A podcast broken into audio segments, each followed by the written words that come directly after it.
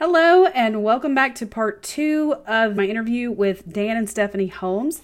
If you missed part one, go back and listen to it. If you don't know me, I'm Jodi Carlton, and I'm the host of the Your Neurodiverse Relationship podcast. This podcast is for those of you who are in neurodiverse relationships. So maybe that means that you are neurodivergent. Maybe you you're already diagnosed, or you suspect that you're neurodivergent, which means you may be autistic, you think you are, you've got a grandkid that's diagnosed, and you really start to recognize some of those traits and characteristics in yourself.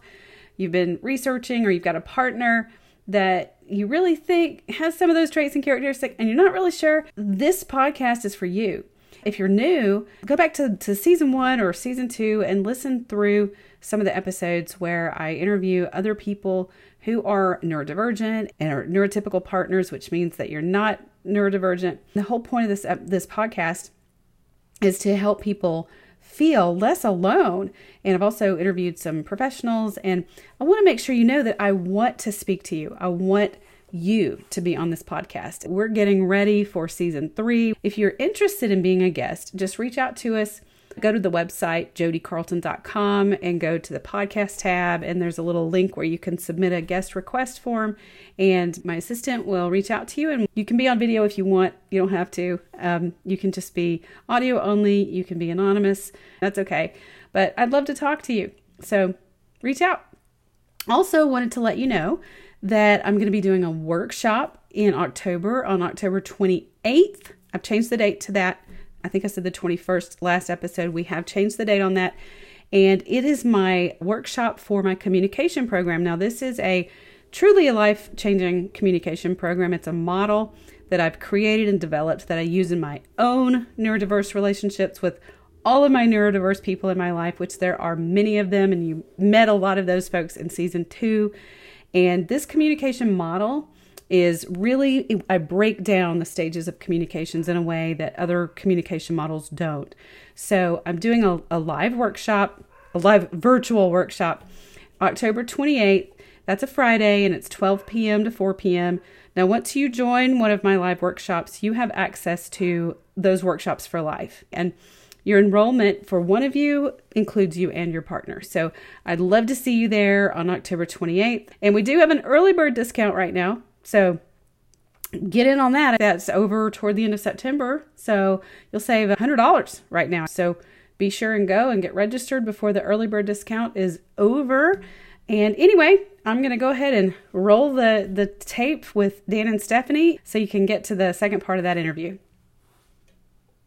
I want to circle back to the the scripture um, because you know you guys are faith based and and these folks hear me talk all day long about all these dynamics but specifically for our faith based community uh, how do you see um, scripture being weaponized? That was a that's a that's a very strong word. Mm-hmm. um, so how do you see that happening in neurodiverse relationships? Well i mean just how the um, scripture divides, uh, describes itself that it is a, a sword sharper with two edges, right? So we can, uh, the scripture was meant to be a weapon against our enemy and meant to be a tool for our learning. But sometimes we can turn that tool on another person to try to, uh, in my opinion, spiritual abuse or use force to um, shame someone into doing what you want them to do you know, using scripture, faith, or God is not going to be happy with you. So the most common ones are in Ephesians 5, which is why submit to your husbands. Um, another one is in First Corinthians uh, 7, 4, and 5 that talks about your body doesn't belong to you, which usually is used as duty or coercion sex. Um, the wife has to be available, you know, at all times for their husband's needs, um, but not vice versa. Um, and then there's one in Timothy, not women be silent. You know, when your when your husband back through your silence, um, so all of these things again um, are poorly exegeted verses. Um, there's these were not meant to build doctrine around. They are part of a bigger letter. So all of the scriptures, especially Corinthians, Ephesians, those were letters to Paul, right? I mean, those are Paul to people where he was answering questions. There was something going on in Corinth, something going on in Ephesians, something he was communicating with Timothy. And he's answering a lot of things in this long document But yet sometimes we want to pick one or two verses out that make us feel good or fit our narrative or our belief, and then turn that into a whole doctrine um, that it wasn't meant to be. As we were really um, studying, we've had a long time on the road this year. So we've been like doing podcasts and uh, Bible project and um, Logos software and all this kind of stuff and conferences. But um, you really got to understand it, whatever it comes down to, two main purposes uh, that scripture gives us to love God with all your heart, soul, and mind, and to love your neighbor as yourself. So, with those two principles, any scripture that you're going to use to tell someone else to coerce them or control them, how is that loving God with all your heart, soul, and mind? How is that treating your neighbor better than yourself? We're supposed to treat our neighbor the way we want to be treated, love them like we love ourselves. Sometimes when you're all this stuff about submission and control, and you have to, when you must, those aren't loving, kind, compassionate connection, partnership words. They're one upmanship mm-hmm. words. And so gotta keep gotta keep taking scripture back to scripture. Uh, scripture doesn't argue against itself; it just supports itself, and it should go in with other principles um, of scripture.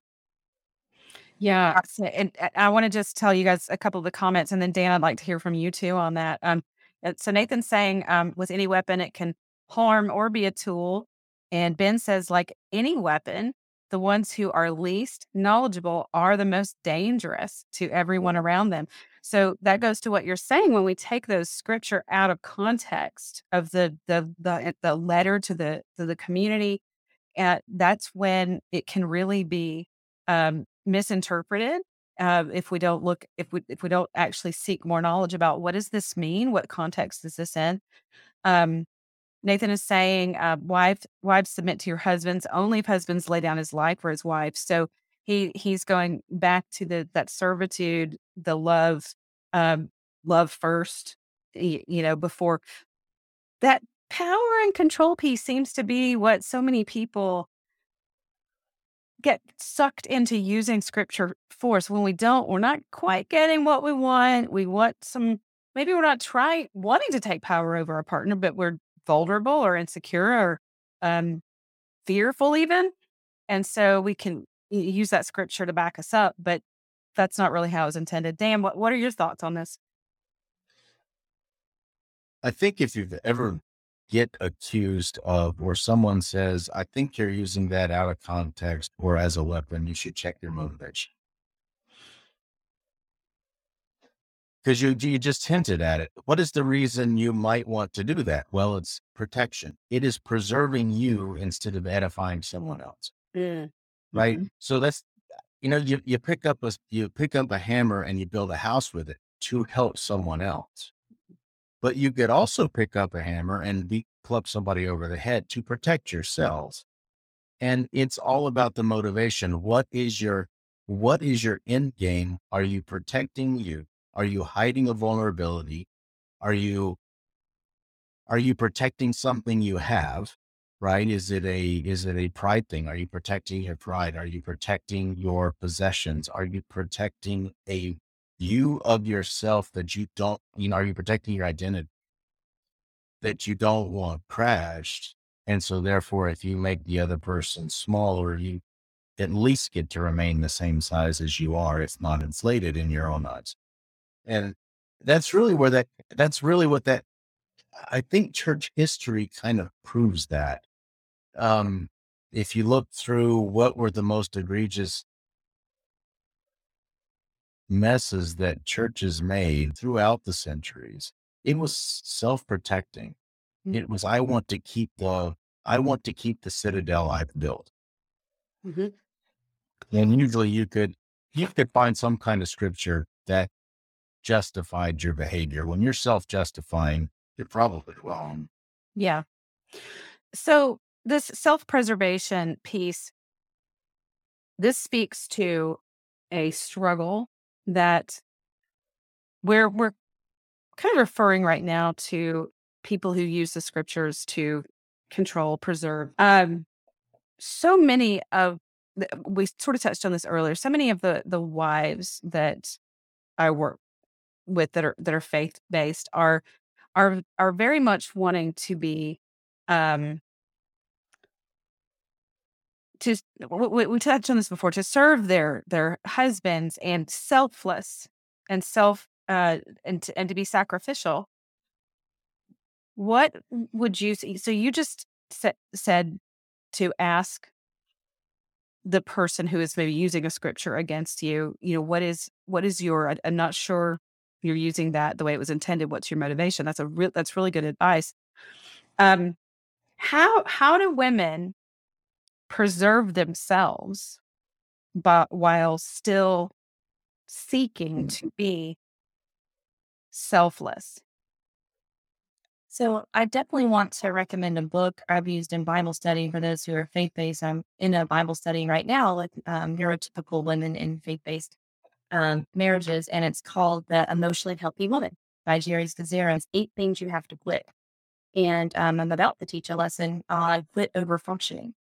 So it's one thing in a neurodiverse marriage. Um, if you're the neurotypical person, you might be the executive function, or as one of my um, people says, the prefrontal lobe of the family. And so there might be some things you're going to take on some more tasks because you are the one best suited, and that can feel frustrating. But at the same time, you've got to be careful because there's a fine line between accommodating, modifying, and empowering to enabling and codependency. And you can be codependent in a Christian relationship too. So you can't also, I tell the women I work with, your identity is not in your marriage.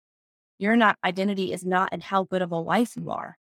Your identity is not even in how good you serve. Your identity is in Christ. Your identity is what he did for you and then your salvation. And that no, there's nothing you can do to gain more love or not have his have his love. And whatever happens in your marriage relationship, you're responsible to love God with all your heart, soul, and mind, love your spouse with your heart, soul, and mind, you know, and and be mutual and do what you can. But you can't take on sometimes a spouse might say, Well, if you wouldn't have said this, I wouldn't have had a meltdown.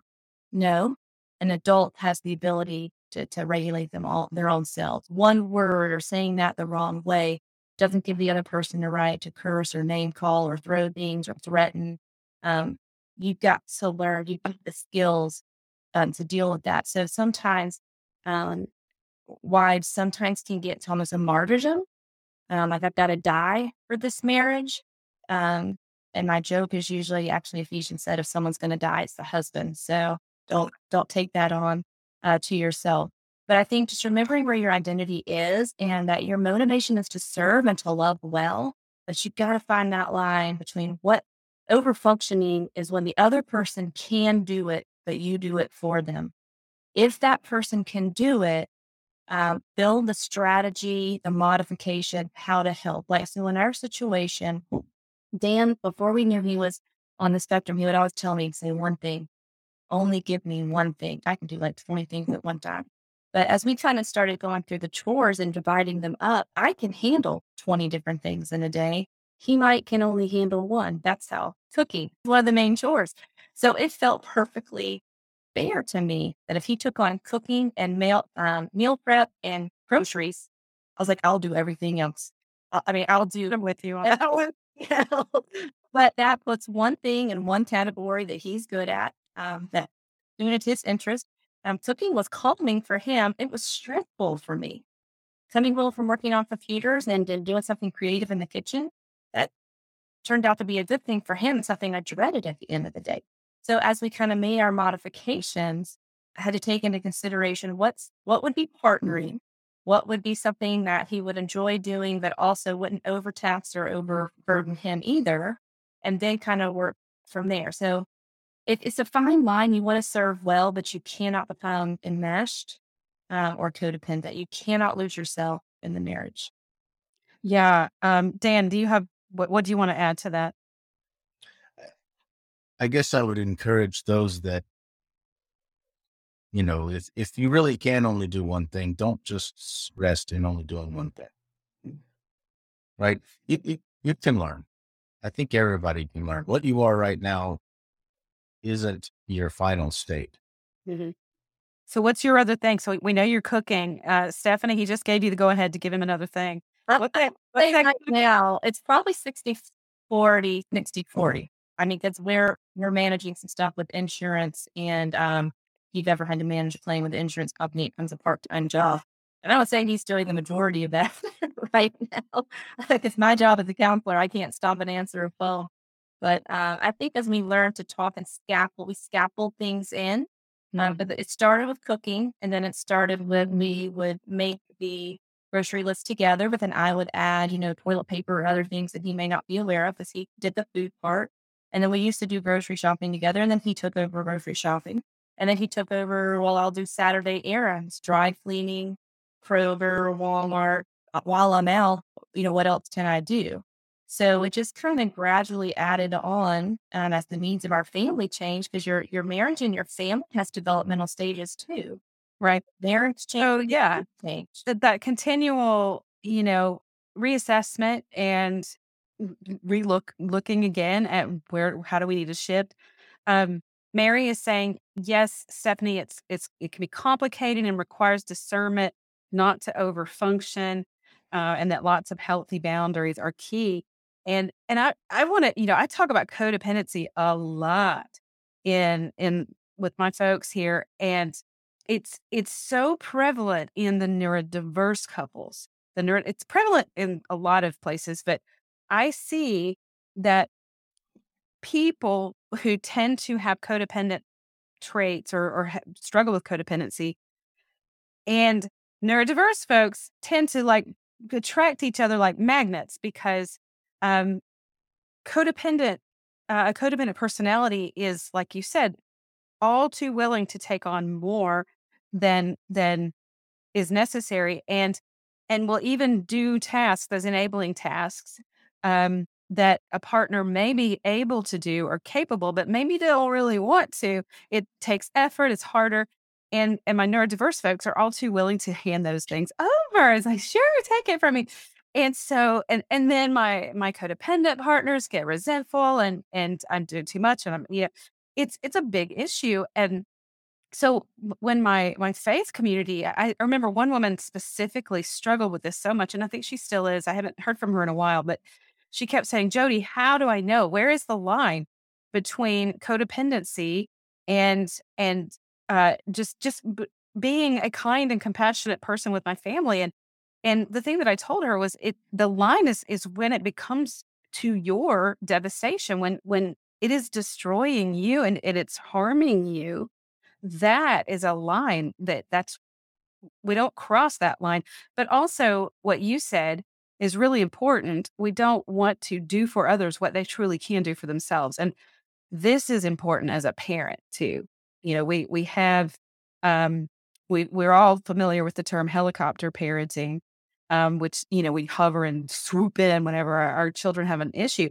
But now I don't know if you've heard the term lawnmower parent, but the lawnmower parent just mows everything down in, the, in their children's path, you know, where they don't even face any problems because I'm going to mow it down before they even get there.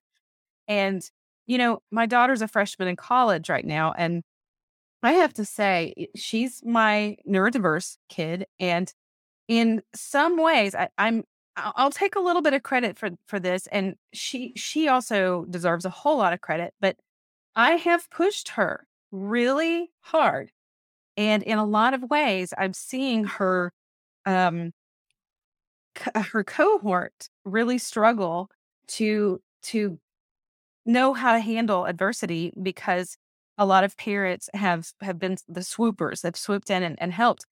And so for our neurodiverse couples I, can see how it's it's really translating into something positive in her life now because she's learned how dan to step out of that comfort zone and eh, do things that were re- she went got a job at chick-fil-a when she was a junior in high school and boy she hated it because she was having to talk to people and but that comfort zone stepping out of it's really important and we have to as partners wives husbands and parents we have to not step in and do for our our people what they really can do with some effort uh, mary's saying so true jodi i came very close to ending the marriage after lots of work on my own issues I am in retrospect seeing that our challenges resulted in much needed transformation for me and grateful. Um, Yeah, it, it takes both of us really. It's both partners. We have to be able to look at what are we bringing to this. I'm always asking, what are what are we what are you bringing to it? We all know what our partner's bringing to it. Right. That's an easier to identify. That's the easy part. Um, I have a question or a comment from Wendy. She says, as a neurodiverse, it's so easy for me to want to be that lawnmower parent because I faced so many difficulties as a child and I want to save my kids from similar pain. Yeah, it's it always comes from a place of love and and compassion. Um, but truly we're robbing our children or our spouse, whoever it is, of the opportunity to grow in in those moments. Well, we're about to the end of our time here. Was there anything else that you guys wanted to make sure that we that you shared or um with with our listeners? I would I'm hoping not putting you on spot and I hope you'll process it quickly. But I would like for you to share what I have heard you share in some of the men's groups about husband being a farmer and your family being the crops, kind of. Would you like put that succinctly? Try. so the idea comes from the from the uh, from Genesis. Adam's first job was effectively a farmer, and yeah, you can you can chase the etymology of the word husband back to, and depending on where you look, you'll get it one way or the other. But back to the effectively, husband means farmer. Uh, that means uh, you can chase the two sides of the word. Uh, but anyway, the the whole idea of a farmer was to you, you you only succeeded as a farmer if your effort put into farming was quality, right?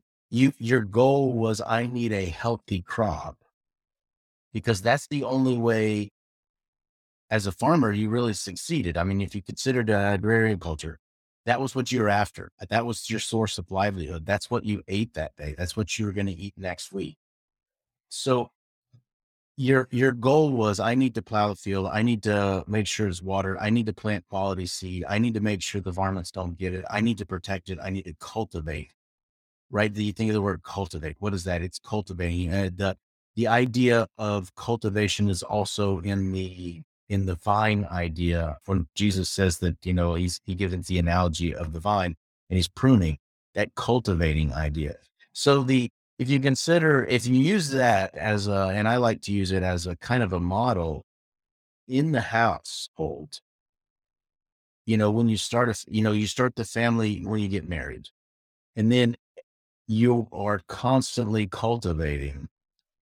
Yes, you reap a benefit, but that's not your primary goal. Your goal is to see the cultivation reap its own reward, right? Because as your crops grow, they produce their own seed that seed continues to produce and it continues to produce. And you can see, you know, just like eh, I, think the analogy is obvious in that point.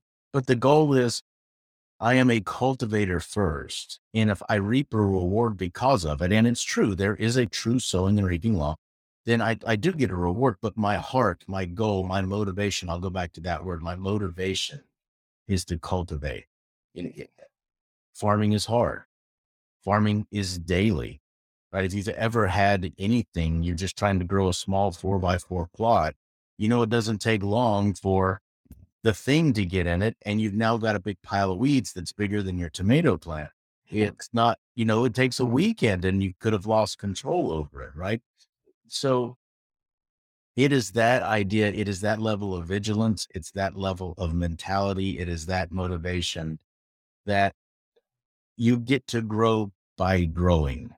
Hmm I love that, and I, Stephanie, I'm so glad that you asked Dan to share that. Um, I'm I'm thinking my images of my stepfather and his yard are coming to mind. He he absolutely stood out there and studied the the seed the seeds, the growth patterns, the how much water he he had. They they dug this well that was 250 feet deep so he could keep everything watered, and it was just so much effort there. And and th- that image just came to me as, as you were talking about it. And if we put that much effort and love and care into our families as husbands and wives, a farmer's wife has a huge role on the farm. so you know, we, we reap those seeds, like you said, and it's exponential. And but it's our livelihood. You know, if if we don't pay attention and cultivate that garden, then it it will not grow, and and there will be weeds. It's if something grows, Yeah. Yes. grows. Yes. I I think that's a a wonderful analogy. I'm I'm really glad you guys share that. Thank you. Well, I li- I'm going to say one more thing that I've heard you share that you didn't share. He, he also gave an analogy once of like um, growing different flowers in a um, like a, a hothouse, and different flowers or plants require different things. So, as a um, a husband, as a farmer, it's also up to you to know what does a poinsettia need, what does an orchid need. One of our children is an orchid, and one is a little more steady, hardy plant. I'm a hardy plant. Uh, but you've got to know what's the soil, what's the climate, what's the environment, what are the things that this person, this flower needs to grow, because you can't apply everything to everyone, everything in your garden. So um, that's another part of the analogy I've heard him teach that I really love because it also means curiosity. Back to your word, curiosity, understanding what what's developmentally appropriate, and is my family thriving under my care? Are they just surviving? Were they thriving despite my Right. Oh, yeah, that's that's powerful too. And you know, I promise those of you who are watching, we did not plan this, but it's so interesting because I use the analogy of weeds in your garden all the time. Um, it with my couples that I'm working with, and and, and we talk about, hey, you know, um, you can look out there and see weeds that are growing in your garden, and you can go and you can whack them down. You you you know, but you're not going to really get to the root of the problem until you get to the root of the weed and pull it pull it out one at a time or figure out what's going on because and that that's an analogy for the relationship work that I do you can try to plow on past these issues and not pay attention to why you know the curiosity is really important figuring out who's an orchid who's a who's a hardy plant but figuring out why are these weeds here? what what you know, where are these seeds coming from? Because every issue that's happening in in a relationship has a root. There's a why. You know, how we feel about something, our beliefs, our values, our expectations, all of it's rooted in something. So that just goes right along with the analogy that I use. So again, thanks, Dan and Stephanie. I, I appreciate it. It's always a pleasure to talk to you guys. Thanks for having us. Thank you. All right, y'all. Everybody have a great rest of your week. Bye, Stephanie. I'm sure we'll talk again soon. Bye, Dan.